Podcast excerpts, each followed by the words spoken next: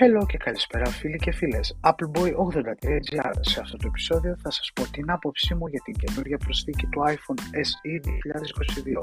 Από design το κινητό δεν έχει να μας πει πάρα πολλά πράγματα. Είναι ένα καλούπι που έχουμε δει και στο προηγούμενο μοντέλο του 2020 σε μοντέλο όπως το iPhone 8 και φυσικά το iPhone 7. Η μεγάλη διαφορά έρχεται στον επεξεργαστή που είναι ο A15 Bionic και έχει και 4 GB RAM. Θα δούμε μια κύρια κάμερα των 12 MP με πολλά χαρακτηριστικά όπως τα φωτογραφικά στυλ και με πολύ καλό HDR. Η μπροστινή κάμερα 7 MP κακό για την Apple που το κάνει αυτό και δεν την αναβάθμισε. Σε γενικές γραμμές, η άποψή μου για το συγκεκριμένο μοντέλο είναι μέτρε.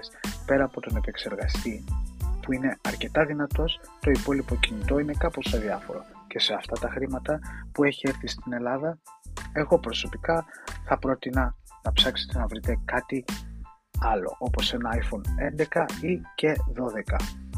Ευχαριστώ που με ακούσατε. Μέχρι το επόμενο επεισόδιο να είστε πάντα καλά. Bye.